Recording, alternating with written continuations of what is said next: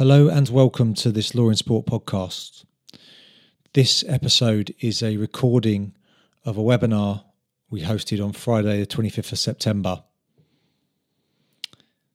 In memory and with the hope that we could make some change or at least a positive contribution following the horrific execution of the Iranian champion wrestler Navid Akfari. This podcast, following the webinar and the excellent work of Sally Roberts, founder and CEO of Wrestle Like a Girl, Rob Koehler, Director General of Global Athlete, and Brendan Schwab, the Executive Director of the World Players Association, raises some fundamental questions for all of us working and with a passion for sport about what the responsibility should be of the governing bodies of sport to stand up and protect the welfare and safety of athletes. I hope that this podcast will evoke something in you to actually take some action. And as I say on the webinar, I was in a privileged position and actually, I would say, in a shameful position that I did not realize the real and present danger that Navid Akfari was in. And I think if we stop and think about all of the vulnerable people around the world, and particularly those in the sector that we love and cherish, the sports sector, that hopefully this webinar will spark something in you and make you ask some deep questions, as it certainly has done for me, about what we can do to prevent a situation like this happening again. I hope you take something from this. I hope you take some action points from it.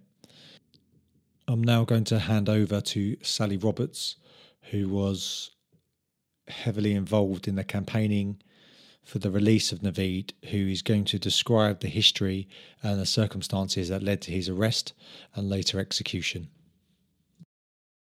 Uh, Navid Afkari he is a Greco Roman national champion from Iran. And there was a time where he had Olympic aspirations in 2018 because of the dire economic circumstances that that existed and still exist in Iran, he put those dreams aside and he became a laborer. The interesting thing about both wrestling and being a laborer is that in Iran, that represents the working class. And so that was the voice that he was carrying.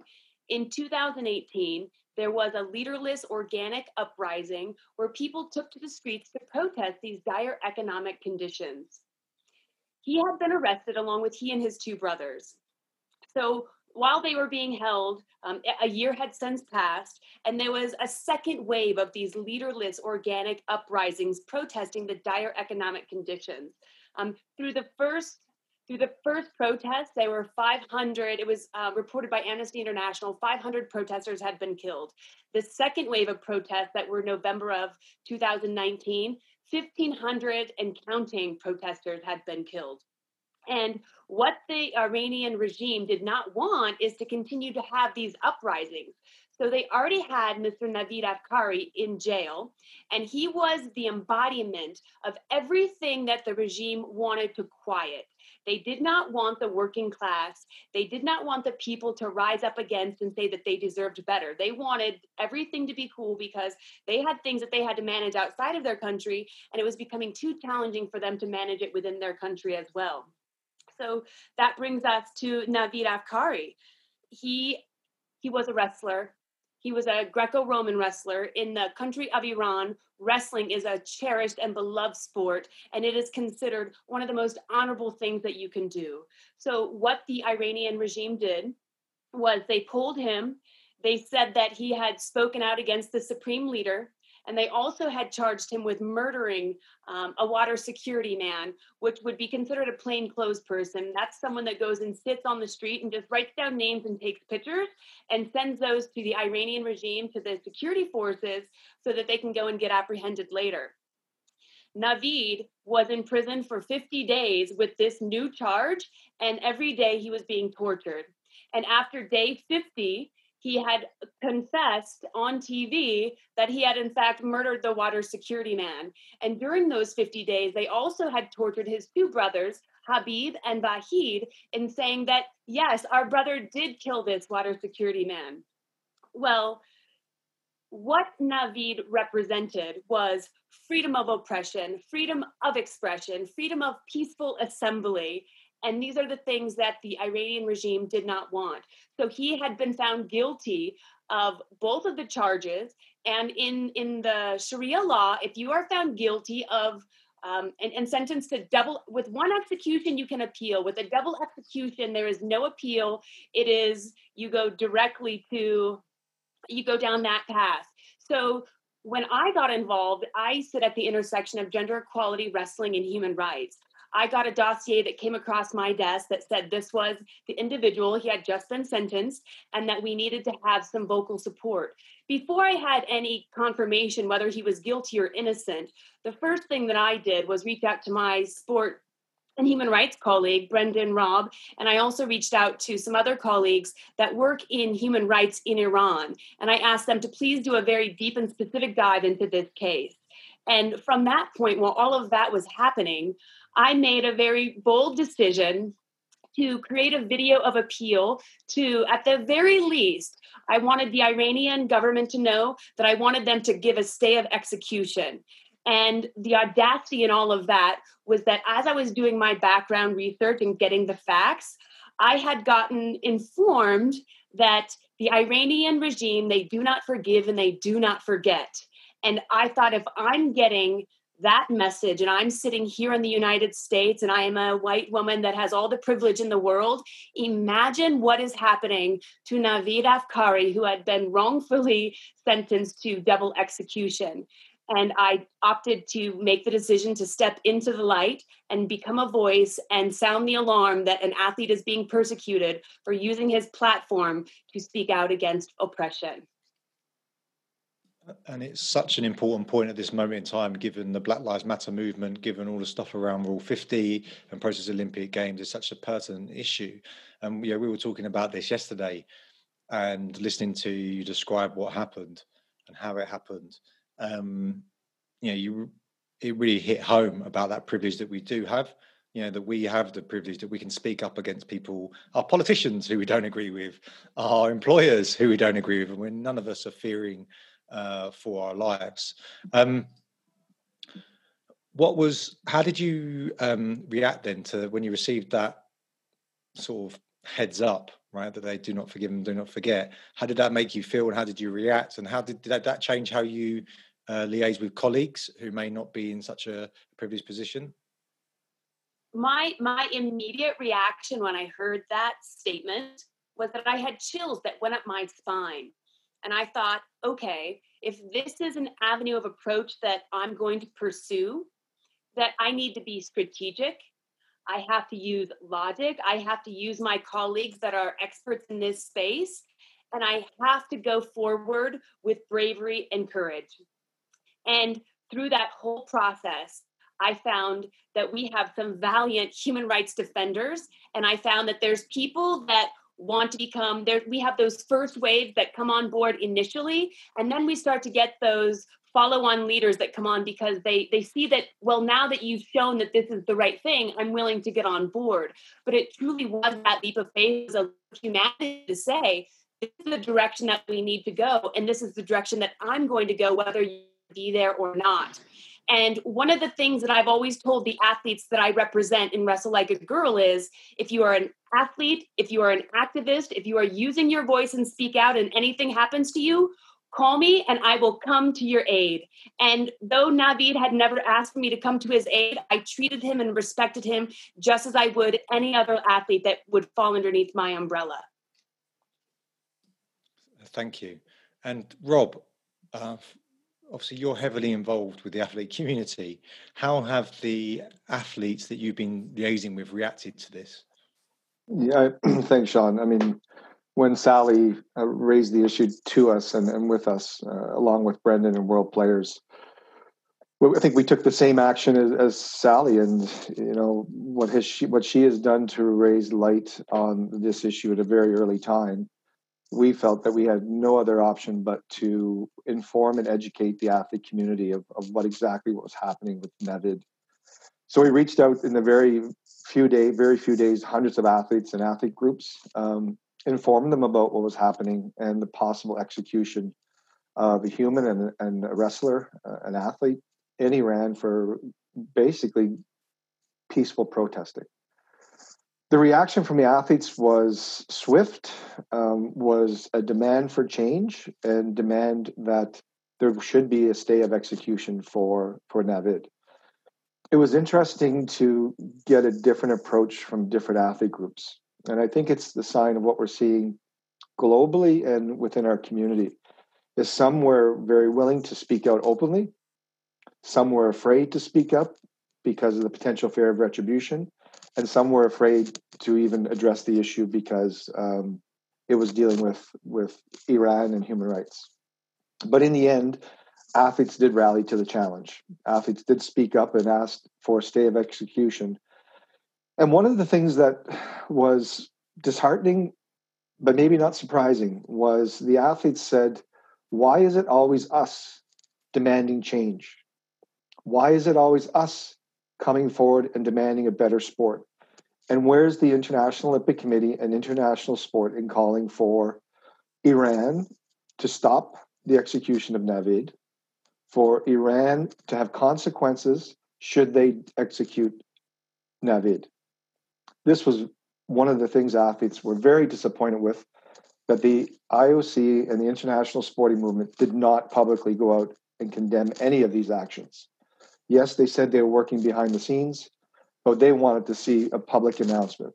And athletes really felt that if the IOC and the Olympic movement was not going to stand up and publicly support Navid, who was on death row to be executed, where are they going to stand on other human rights issues when it comes to protecting athletes and protecting rights? So we encourage the athletes to be vocal. We encourage them to to support the the initiative that Sally was running in terms of saving Navid's life. Unfortunately, we we did we weren't successful. But I think as Brendan said very clearly that we weren't going to leave Navid's name in vain. And we were going to continue. And athletes after the execution of, of Navid became more, I would say, together used a voice and wanted to demand the International Olympic Committee to take action. And some of the actions that we've seen have been pretty disheartening. I think when you have the vice president of the International Olympic Committee, John Coates, clearly state that there's two sides to the story as to whether he, Navid, got a fair go or didn't. Navid was executed. Navid was tortured. Navid did not get a fair go. And that's where athletes are calling on the International Olympic Committee to not only talk about peace, humanity, human rights two weeks of the year or three weeks of the year during the Olympic Games, but for it to be an ongoing discussion for them to stand up and to support and promote and protect athletes. That is their role if they're going to take on a peace through sport objective. So, from an athlete's perspective, they've been very clear. Some have been more vocal than others that sanctions need to be placed, people need to be made accountable, and athletes are humans first, athletes second, and they need to be protected. Athletes will continue to be vocal on this. We continue to have the discussion, and they want to see change from a bigger picture and from from the Navid's picture. And how does the is there a differing opinion about sanctions? Because one of the things that comes up, and I know that we talked about this uh, on a previous occasion um, from the athletes who are in Iran, the wrestling athletes who are in Iran, and those athletes who are outside of it. Is there a differing view on sanctions? Because one of the concerns, I know that we've got a mentoring group, and in the chat, some of my, my colleagues in the mentoring group were having this debate uh, or at least talking about this debate, which is like, are sanctions actually effective and who does it affect? What's the general feel between the wrestling athletes, or if you're in contact with them uh, in Iran, and those who are outside of Iran? Is there a differing opinion, or is it is it all aligned in terms of they think there should be sanctions? maybe Sally would be the best person. I know she's been in contact with with the Iranian athletes from from from that perspective, but from a general international athletes perspective, um, I think everyone has been united in one thing: is that Iranian sport needs to be sanctioned for this. The only difference of opinion, which I think is now um, universally accepted, is the athletes shouldn't have to suffer, uh, but the the officials themselves and sport. But Sally does have some insight on on the Iranian athletes, so I'll pass it to her. Europe. Sally. Yeah, we we've actually been in conversation, and about ninety percent of the Iranian athletes they've expressed that they want to see justice for Navid, and if they have to be the group that suffers because that is the way that they're going to get justice for Navid and change the system going forward, they're they're not opposed to it. If there is an opportunity for uh, a neutral flag that they can go underneath, they're they're open to that as well. There's a strong majority that are not thrilled to be competing underneath the Iranian clerical regime's flag because they find that if they're not winning and they're not successful, they're getting these negative, if if not torturous, second and third order effects. And you can actually go back and look at the last Olympic. 53 of their athletes defected out of Iran because of their treatment. And so this is clearly a systemic issue that we're looking at.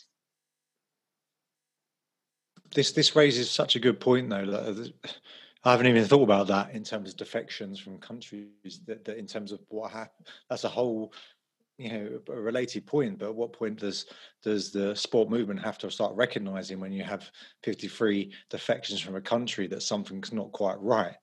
Right at what point does that you know you think if there was one two that would cause a bit of attention 53 you think there should be an inquiry um, into why that's happening and what action should be taken um, absolutely fascinating to, to hear and and and and rightly so. Um, I think Siobhan, I think she put a comment to, to us panelists. I think you meant it to everyone, but said brave people, and I, I wholeheartedly agree with that. That is a very uh, bold and selfless approach from the athletes in Iran. I have to say, um, Brendan, from your perspective, listening to all of this,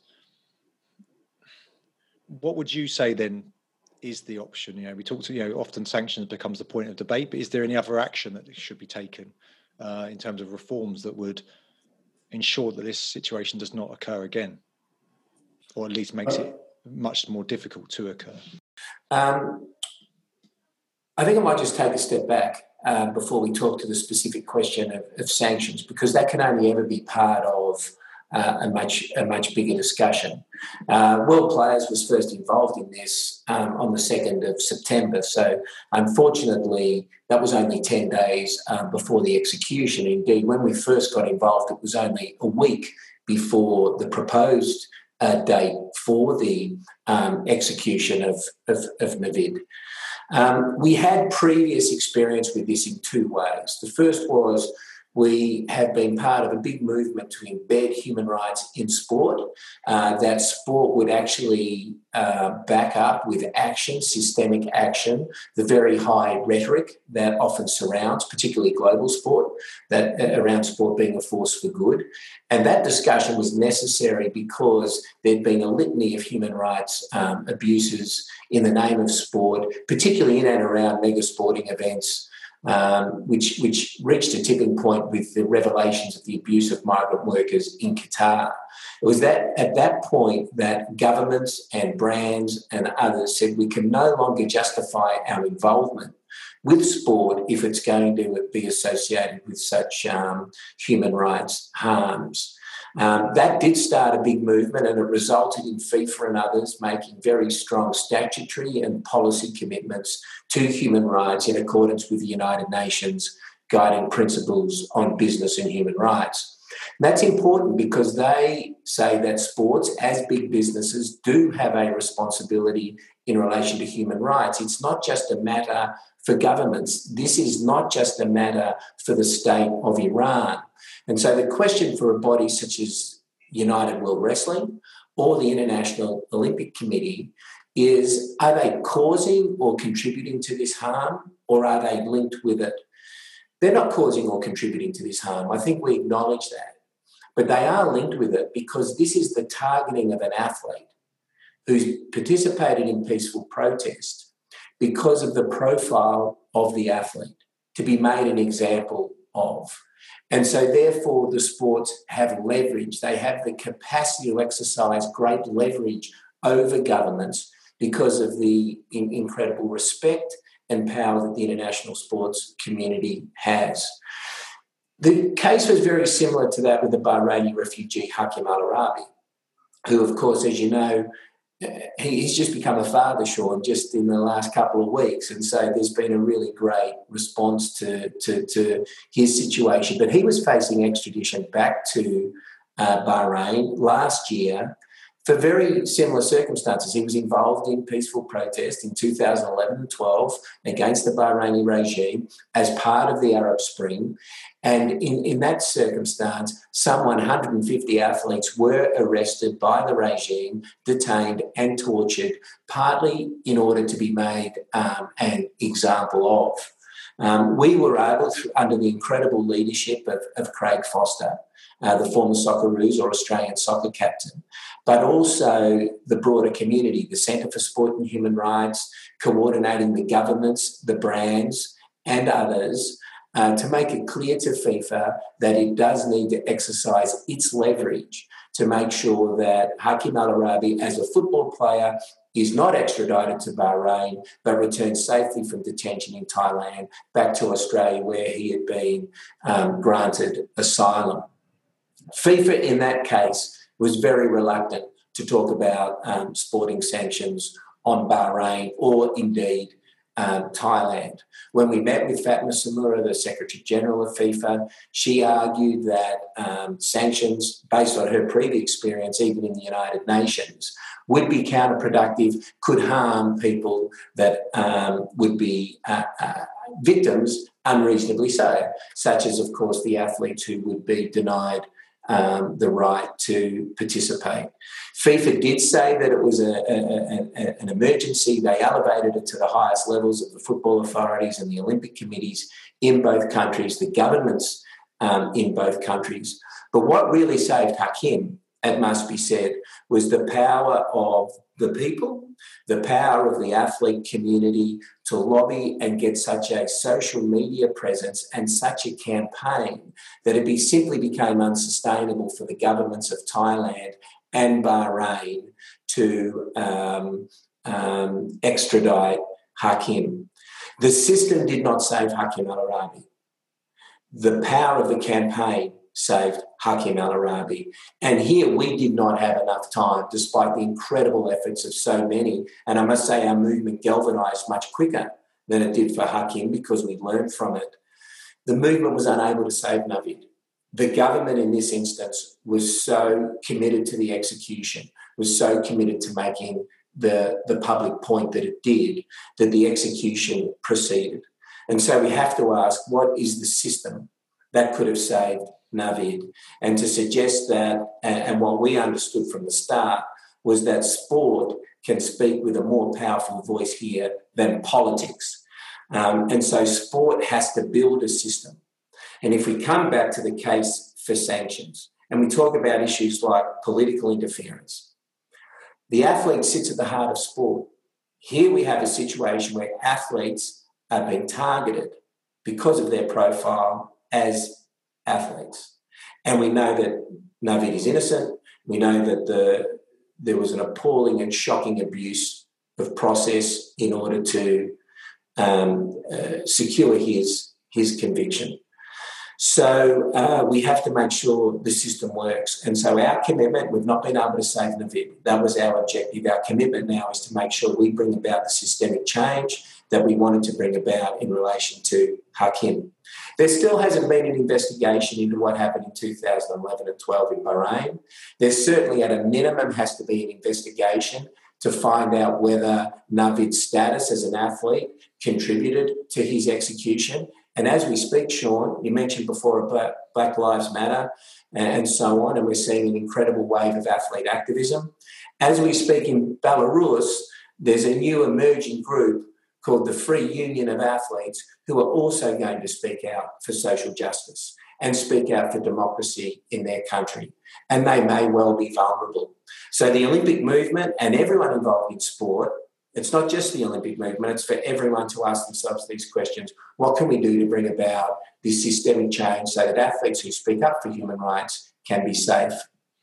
Whilst, um, thank you, Brendan. And whilst uh, undoubtedly an investigation report would be enlightening and helpful and action could be taken from it, we all know the risk uh, of sometimes over reliance on these type of reports, right? Because they may not actually lead to anything happening. However, who would be in your mind then the competent body to do an investigation? Is it the, the an ethics committee or the IOC? Is it who who who is it? And if not, should there be a body that is responsible for this? Is it something the Centre for Sport and Human Rights picks up? Who would be the the the the body that would do a report that would have enough significance that it would help evoke more change? Well, the IOC has a responsibility to be able to know and show that statements that it is making are accurate. So, Rob referred before to the comment uh, from John Coates, the Vice President, that there are two sides to this story.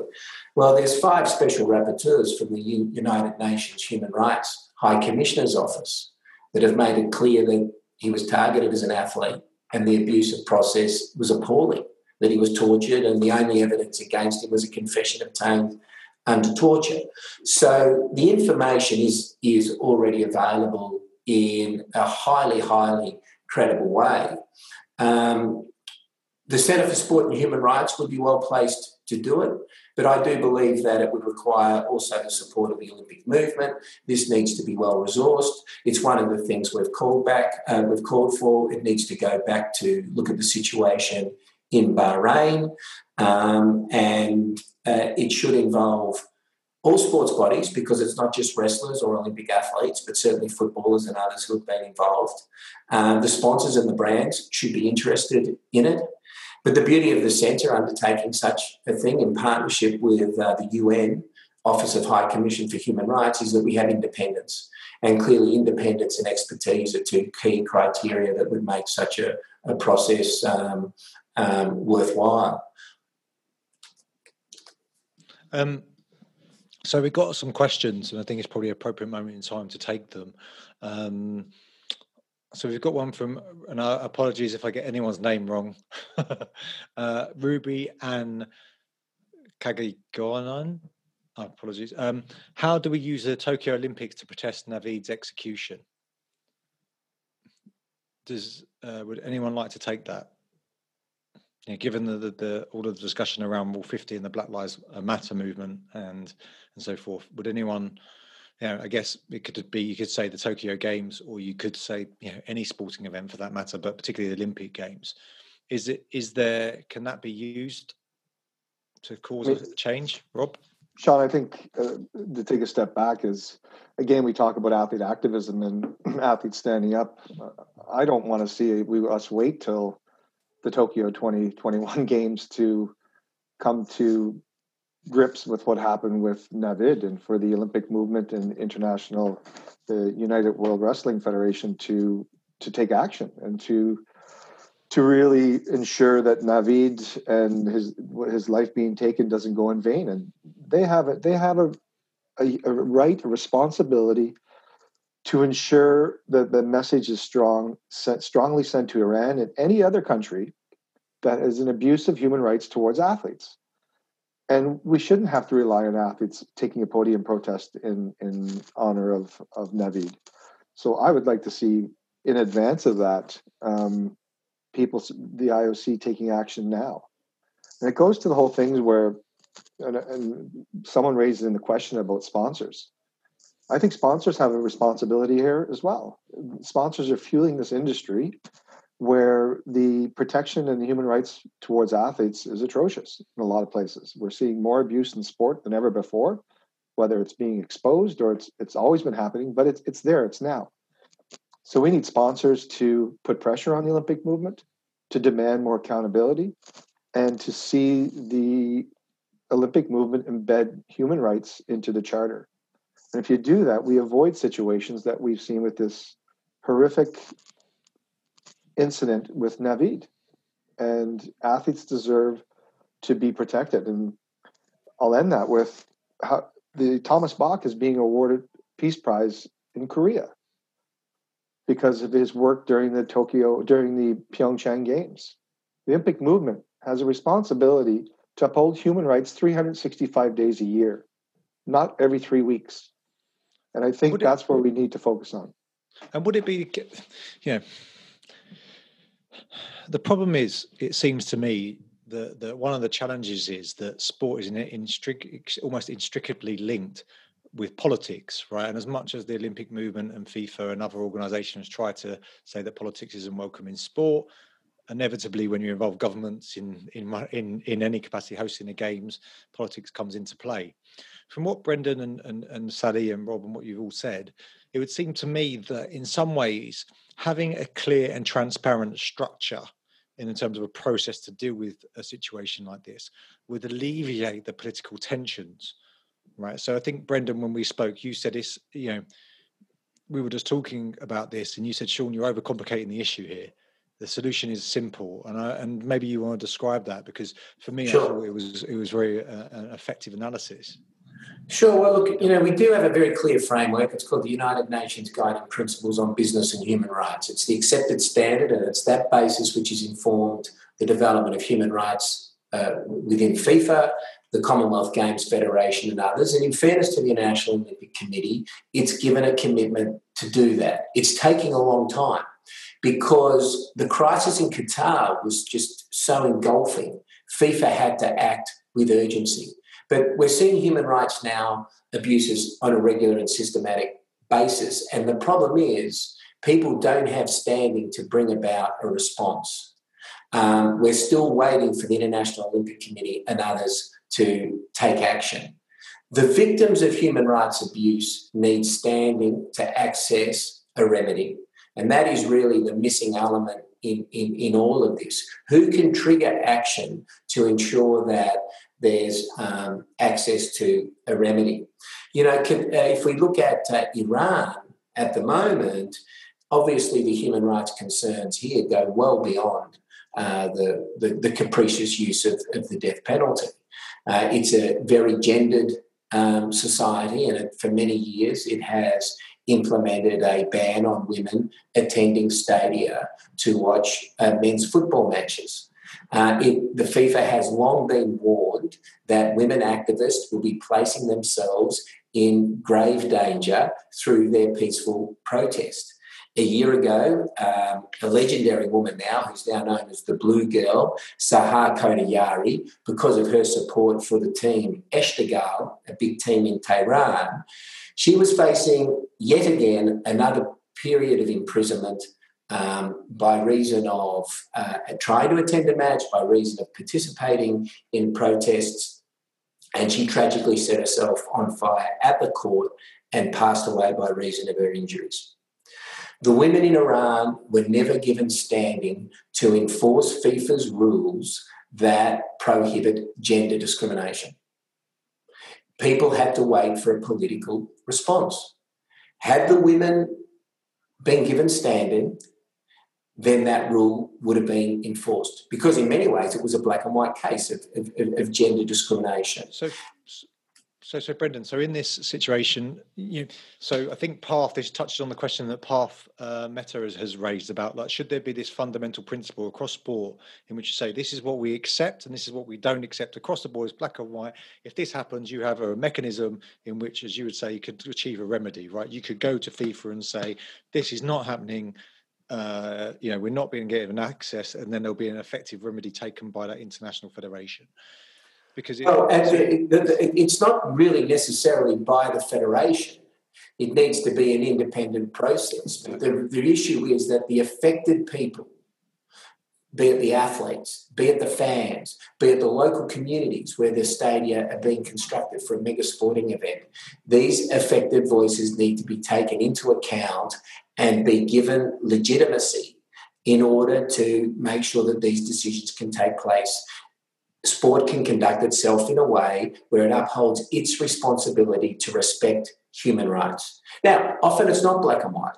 We, we, we acknowledge that. But when we're dealing with two very basic enabling rights here freedom of expression, freedom of association, it relatively is uh, black and white. And of course, these are two great enabling rights, which the sports bodies are still having great difficulty in coming to terms with.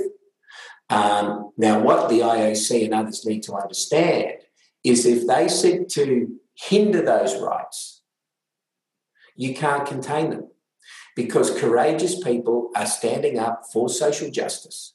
We've seen it with the NBA players, the NFL players. We're seeing it in Belarus. We've seen it in Bahrain. We've seen it in Iran. And what concerns us as a global movement is the more visibility that is given to these courageous acts of peaceful protest, which are resulting in reforms such as social justice agreements, which are going to elevate political access, for example, in the United States in the lead up to the election. This visibility also raises and increases the concerns of the repressive regimes. And so athletes in these regimes are placing themselves in graver danger, as we're seeing as we speak in Iran and Belarus. Thank you, Brendan. Uh, we've got a question from Anton Klizhwetsky. Um, the Iranian Olympic Committee was condemning the decision of the government and was trying to advocate for a fair trial in collaboration with the um, NGOs and the athletes. How can the IOC and the sporting world cooperate with the Iranian Olympic Committee from now on, whilst making it clear to sanction Iran? Sally, did you want to take that?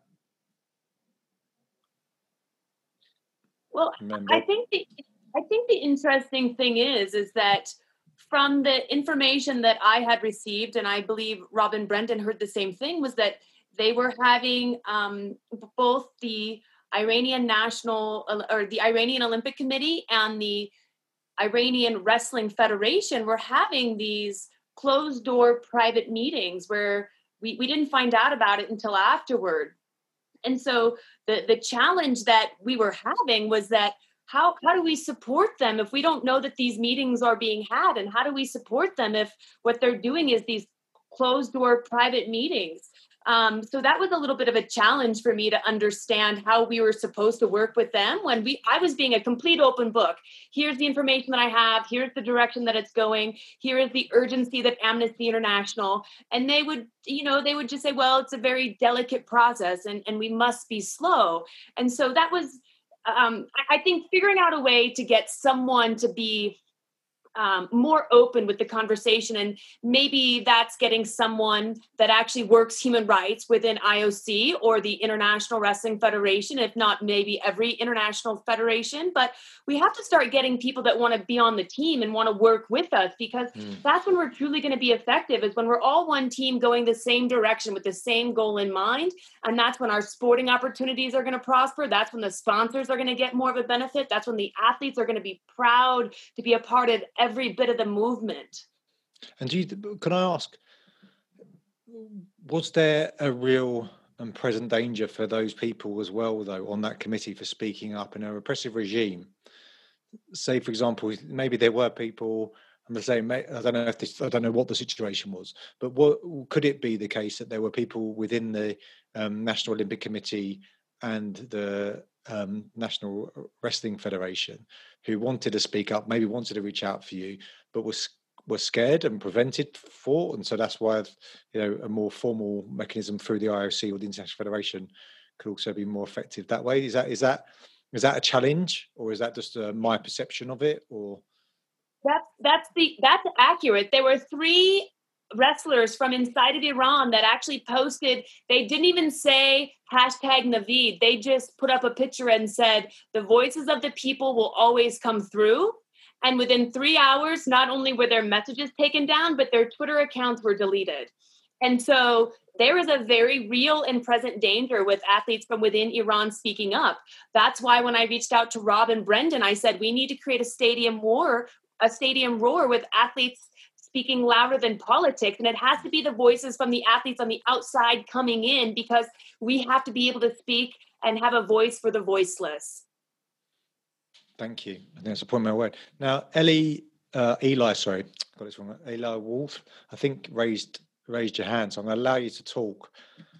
Um, so hopefully you could be able to turn your microphone on now.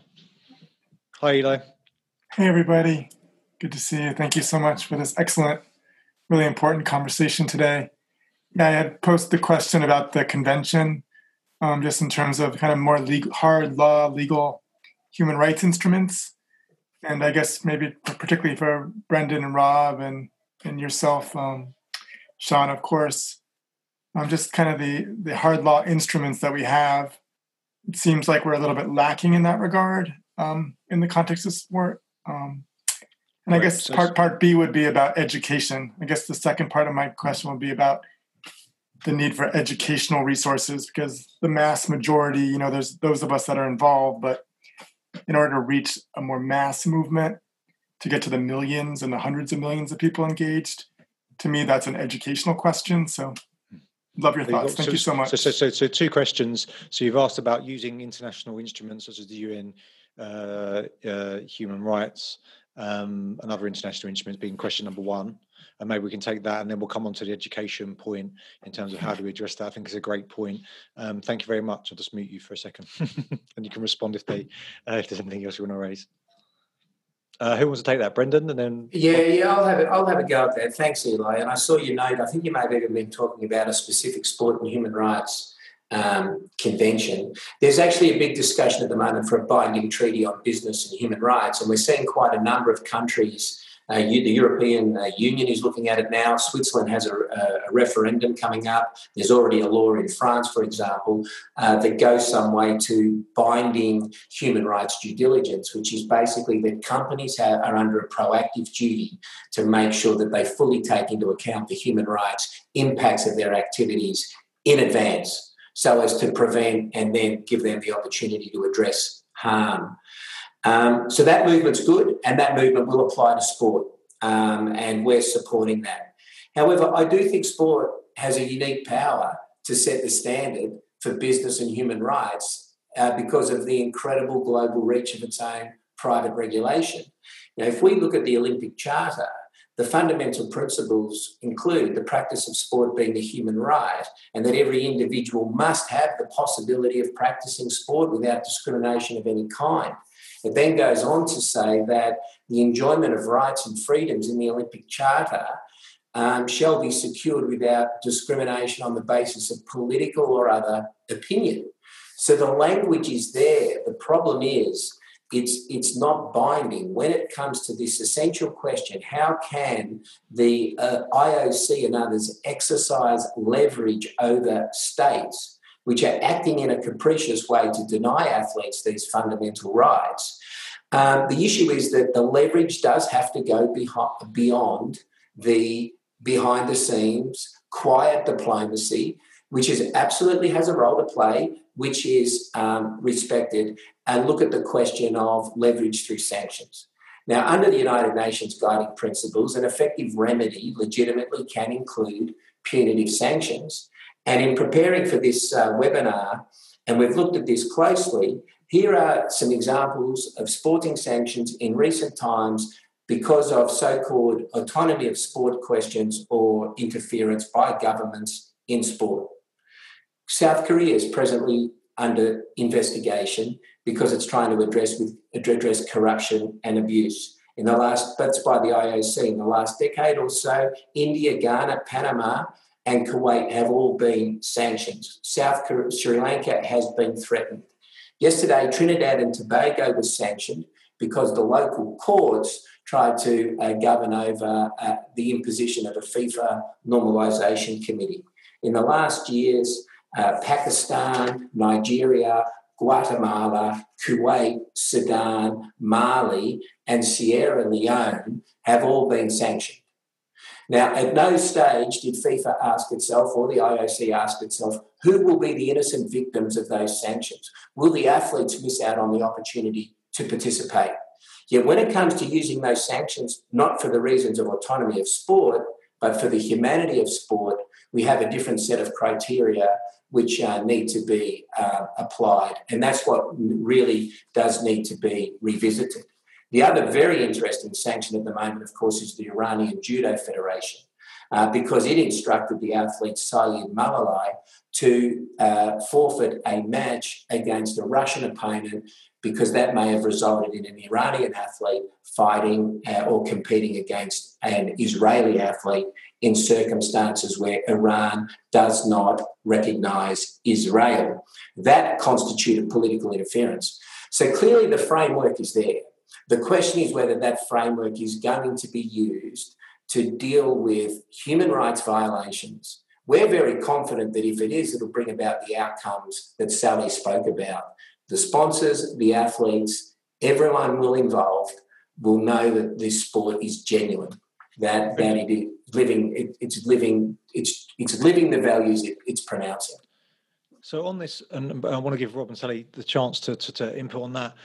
One of the things I find astonishing I'm not sure if you feel the same, but given all the abuse that we've seen around the world nowadays, and the one thing that I always get concerned and, and surprised about, and I think is a disgrace, is the fact the, the, the the deafening silence, right? The deafening silence about this abuse from the powers that be, because uh, when there was a doping scandal, they set up WADA, right? And introduced an international framework in which you know laboratories are uh, not recognised and sporting federations are not recognised, all because they say they're cheating the system. But when there's systemic abuse of athletes, whether it's sexual abuse, emotional abuse, etc., we're seeing in in all the cases that have been documented over recent years, and now the the, the execution of an athlete, where is why is there not that response that we saw? when and Rob, obviously you've got a background in anti-doping prior to your work with global athletes, so maybe that's pertinent for you to ask that answer that question, and maybe you've got a view on it. You know, I don't think I'll dive into the anti-doping aspect, but I just wanted to to really echo something Sally said at the very beginning, and it's something that someone told me, a close friend of mine, and, and this goes to about changing the sporting environment. And the saying is, if you're not part of the solution, you're part of the problem. And sport itself likes to play the long game. And all of these issues, they hope that they will go away and people will go away and new people will come in and these issues will issues will seem fresh. So I'm addressing both the education aspect that was asked. If we're going to change the world of sport, if we're going to embed human rights, if we're going to ensure that acts that have happened in Iran with the execution of Navid never happen again, we can't rely on people being silent. We need people to be vocal. We need people to demand change. And we need to stand up for those rights. And sitting back and being afraid of retribution is real, but people need to get over that. Because when you bring truth to power, you bring change.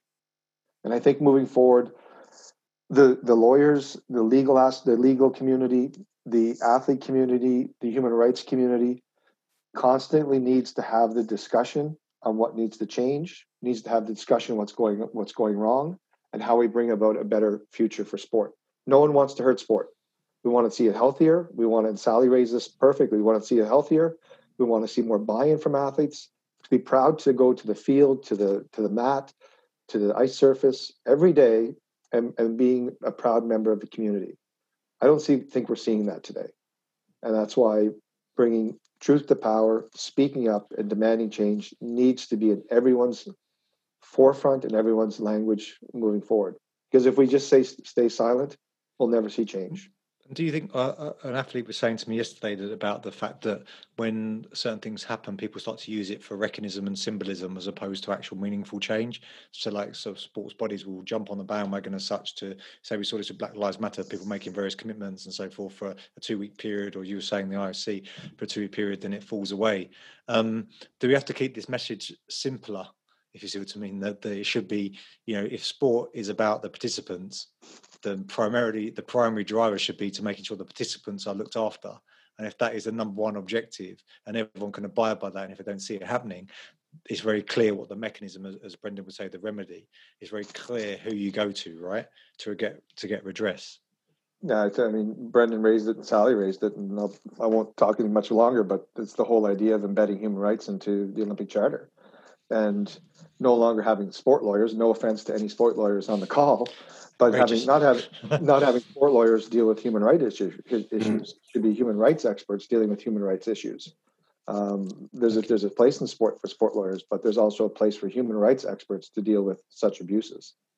And Sally, you've got a, a, a, background obviously in education and empowerment. So, did you want to take you know more broadly about using the instruments, but also to take that point that Eli raised around education?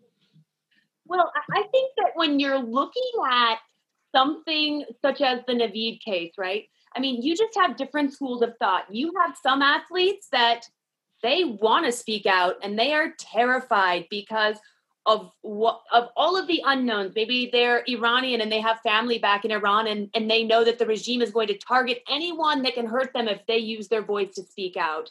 You also have people that it's not on their radar for whatever reason. And so part of my job is to be a storyteller and tell them and get them to get emotionally involved and emotionally invested. But you know, I, I, think one of the things that I learned being at this international wrestling, gender equality, and human rights space is that the most radical and bold thing I've been able to do is to be morally courageous and ethical.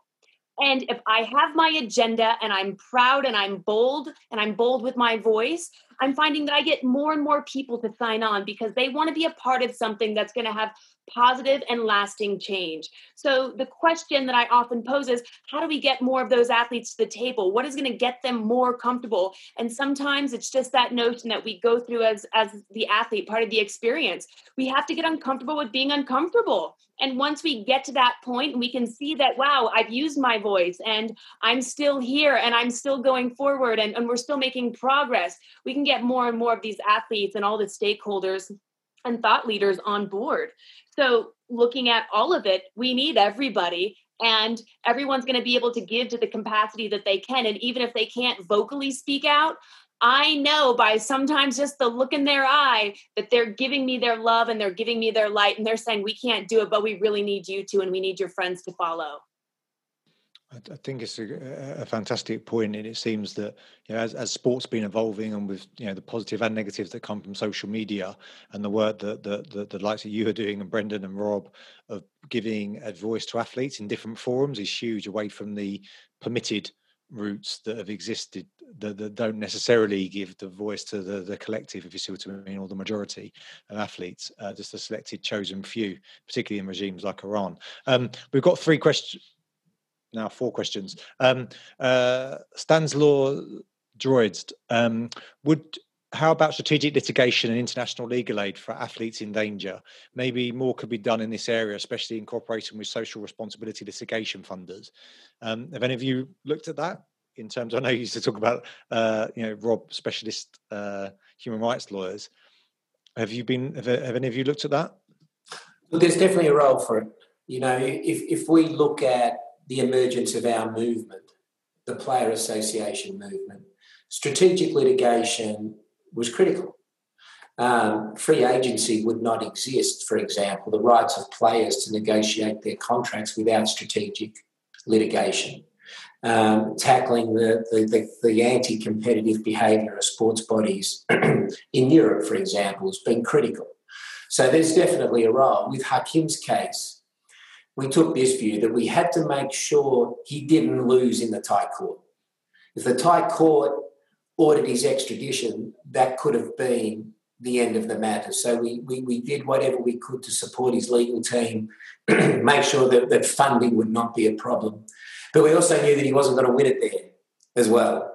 And so it had to be part of a much bigger picture. And we believe ultimately it required a political solution. But was there systemic change after Hakeem? Sheikh Salman, and this goes back to the point about what role the Iranian Federation played, I don't know. We have to look into that. But if we look at Hakeem's case, Sheikh Salman, FIFA vice president, member of the Bahraini ruling family. Prince Nasser, head of the Bahraini National Olympic Committee, member of the Bahraini ruling family. They were the ones who pushed the button on the extradition request. And so that separation is simply simply not there the political power is there. Strategic litigation certainly has a role, uh, but it needs to be part of a, of a bigger a bigger movement as well. Great. Um, I'm not sure if anyone else wanted to add anything to that. If not, I'll go to. I'm going to. Thankfully, Ruby, thank you very much for spelling this out for me. Ruby and Kagawan. Hopefully, I've got that correct this time. Um, a great point. She says, "How can we pressure then the IOC to embed human rights into the Olympic Charter? Building on that point, what is the action that everyone can take to ensure that it is embedded into Olympic Charter. Rob, do you want to take that or Sally?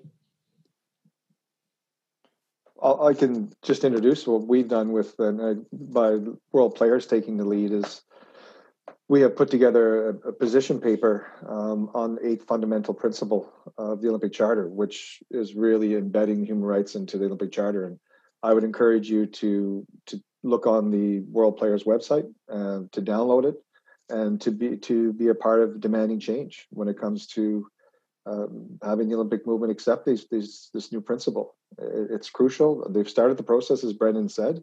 Um, but again, it's taking too long, and the long game that people end up forgetting. So continue. Is there a change change.org or something petition that could be um, set up that people could actively, so rather than just acknowledge it and share it, that they could actually show their support for?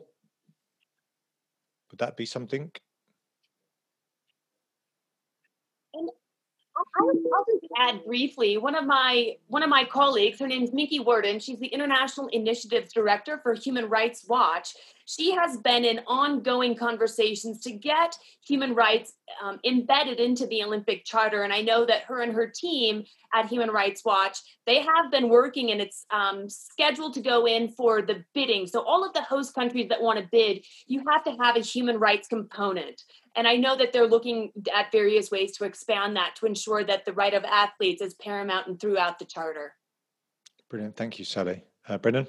Yeah, just a quick update on that. In, in late 2016, um, early 2017, um, world players in partnership with Human Rights Watch and others like Amnesty, Transparency International, we've formed what's called the Sport and Rights Alliance. So the host city contract from the Olympic Games from 2024 does make these commitments. Interestingly, the host city contract under the legal architecture even prevails over the Olympic Charter. We, we need to bring it forward. If, if we've made the commitment from 2024, why wait? You know, and, and clearly that was because that was the next one to go into the bidding process. It applies from them. We certainly need to bring it forward. I actually received a letter this morning from the IOC saying they're accelerating um, their strategy, but it is a long way behind FIFA. Um, and what we've learned with FIFA too is that the process can come to an end. So collective action is important. And from world players' point of view, this just isn't about players. This is about everyone who's involved and affected by sport fans, local communities, builders on the construction sites, the children who are affected. Um, it, it, really has to be uh, about all of those groups. Great, thanks, Brendan. One of the things we've been talking about on some stuff we're doing on diversity inclusion that comes up time and time again is also expanding that out to the people who profiteer off sport. It's not only the people who are working in there, the people who are building the community, the helpful people, but the industries that really profiteer off off the off the off the sport uh, whether it is the sponsors or you know betting industry etc people who really do make quite large sums of money from everyone else doing uh, their jobs um, got a couple of questions speakers um, are you okay to hang on for these next two questions is you fine i just i know that you, you said we'll cut off at, uh, at, five so if you are you okay for that yeah great okay so uh, ilham Hedrari, um, Iranian wrestling. He says the Iranian Wrestling Federation NOC did not play any positive role uh, to save Navid. They are part of the suppressive regime, in his opinion.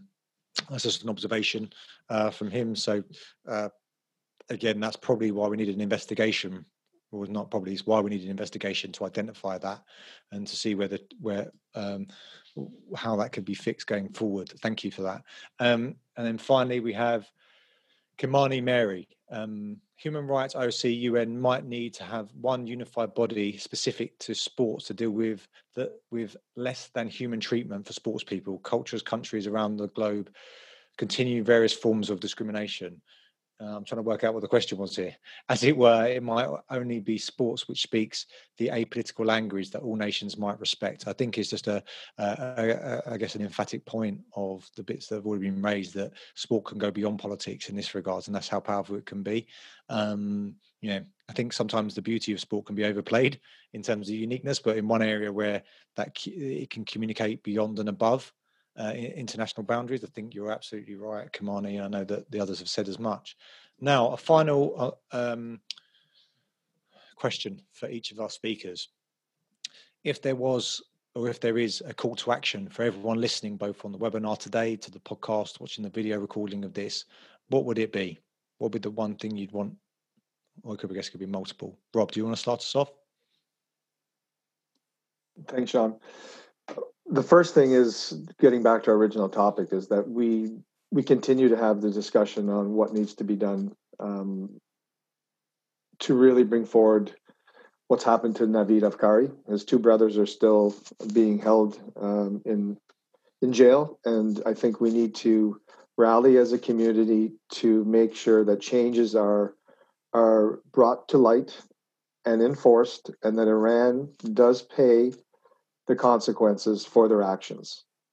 And I think the IOC and the Olympic movement must step up to show leadership and to show every athlete that competes in the Olympic Games or completes at any level of sport that their rights as humans will be protected and their rights as, as athletes will be protected.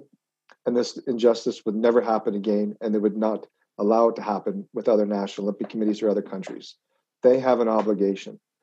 And the second is, which I've said already, is we need to continue to have discussions. We need to continue to demand change because silence, if you if you're silent, you're complicit. And I think moving forward, the more we speak up, uh, I mean, you, you heard from Sally, who has been a champion in the cause and, and bringing truth to power. And the more Sallys we have, I think the better we'll be off. So continue to have discussion and push for change. Thank you, Rob. Brendan, and I'll come to Sally for the final word. Yeah, I think that's great, Sean. Sally definitely should have the final word because her leadership of this campaign's been been extraordinary. Um, I always I've been part of law and sports, Sean, because we have lawyers who are part of this group, and and so my call to action is to the sports law community. Um, too often, the practice of sports law is about protecting the sports bodies. Um, sports law has been developed in many ways, not necessarily to protect sport, but to protect the sports bodies. If we look at the abuse of the gymnasts in the United States, for example, we're now seeing an overhaul of the legislation that governs the United States Olympic and Paralympic Committee. Part of the concern that has resulted in that was the sports lawyers and the legal advice to the US OPC all being about denying any liability or responsibility, uh, including uh, US gymnastics, in relation to the harm that was caused to the athletes. So the consequence of that was devastating harm on the gymnasts, the bankruptcy of US gymnastics, and a congressional overhaul of the US uh, and the USOPC. So sports lawyers have a very big ethical responsibility here.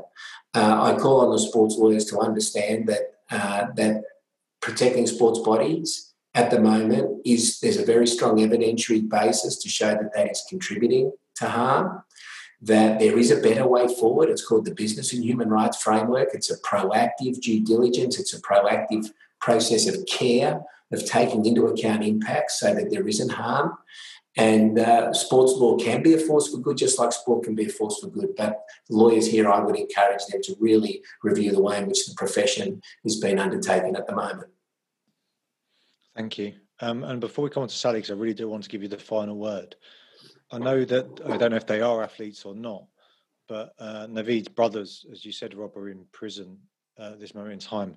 Is it a reasonable objective that the campaign and lobbying and sanctions against Iran would would see their release?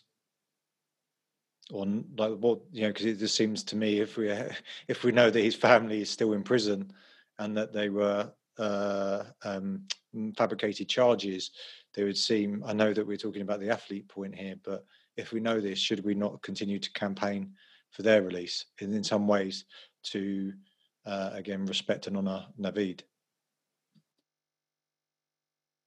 Sally, maybe you want to address that in your in your um, you know because you're close to this in your final remarks. Yeah, sure. So I would say action items going forward. One, one of the things that our group is pushing for is for Navid and Habib Afkari to have their case re-reviewed and that's what we're being very vocal about because we know that there's been a miscarriage of justice and let's resolve that Um, the second thing, and I think this is critical, and I know that there's some athletes, there's some wrestlers on this, and I want you guys to hear that the medal around our neck does not define us. It tells us what we're capable of. And I want you to remember that and to be a voice and a vehicle for change because there is no force more powerful than an athlete who has a voice that has a mission that has a purpose and wants to use it as a vehicle and a mechanism for good. So whatever your capacity whether you're a writer whether you have a voice and you want to speak or you want to be in front of the media or behind we need you and we need for you to find your brothers and sisters our teammates to come and join this call because human rights athletes' rights. It's a global issue. And if you're not speaking up, someone's speaking on your behalf, and we want our voices to be heard. Following the webinar, I've had a number of conversations and email exchanges and LinkedIn messages from a number of people who either find themselves in similar situations in their country or want to be a positive force for good in the sports sector. If you, having listened to this, feel the same, please get in contact with me. You should be able to find my email on lawinsport.com. You can find me on Twitter at SPCOTT, or you can reach out to Brendan, Sally, Rob. Again, you'll be able to find their information on their relative websites, and they're also on Twitter and on LinkedIn. Other than that, thank you for listening to this important podcast. I hope it's given you lots to reflect on. And I hope that we, as a collective in the sector, can do something to prevent such horrific events happening again.